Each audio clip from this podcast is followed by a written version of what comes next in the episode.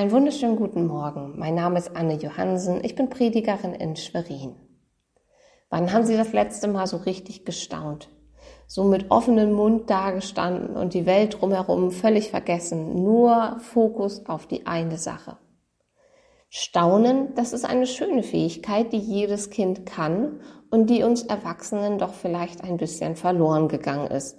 Das würde ich zumindest über mich sagen.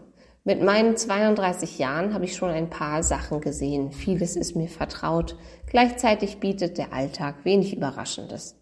Denn das braucht es, um zu staunen. Etwas, was wir so nie gesehen haben, etwas Besonderes, etwas Unerwartetes.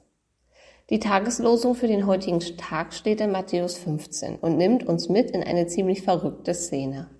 Jesus will eigentlich gerade mal Pause machen. Da kommt eine Schar Menschen mit vielen Kranken und Jesus macht sie alle wieder gesund. Im Tageslosungsvers 31 steht dann, die Menschen staunten, als sie sahen, dass Stumme redeten, Verkrüppelte gesund werden, Lahme gehen und Blinde sehen konnten. Und sie priesen den Gott Israels. Es ist schon ein bisschen paradox. Diese armen, kranken Menschen kamen zu Jesus, um geheilt zu werden. Und viele andere kamen, um Jesus zu sehen, dessen Ruf ihm ja bereits vorauseilte. Deshalb kam das Folgende nicht wirklich unerwartet. Aber wenn es dann doch wirklich passiert, dann ist das trotzdem ein ziemlicher Hammer.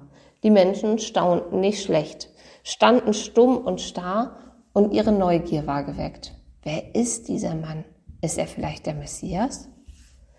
Wäre es nicht schön gewesen, dabei gewesen zu sein? Jesus mal richtig krass in Aktion zu sehen oder zumindest mal so ein richtig heftiges Wunder zu erleben. Wie ein völlig deformiertes Bein plötzlich gerade wird. Wie ein Mensch, der noch nie ein Wort rausbekommen hat, plötzlich redet.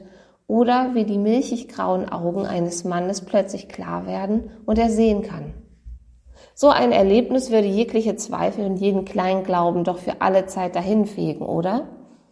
Naja, bei den Jüngern war es auch nur mitteleffektiv.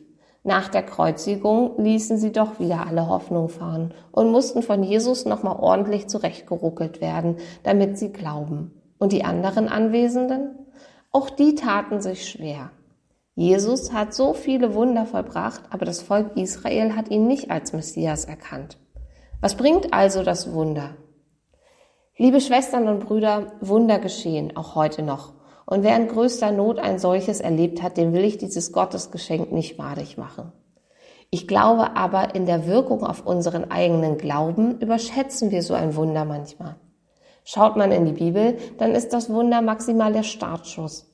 Das Wunder lässt uns für den Moment staunen, zieht unseren Fokus kurzzeitig auf Jesus und weckt unsere Neugier.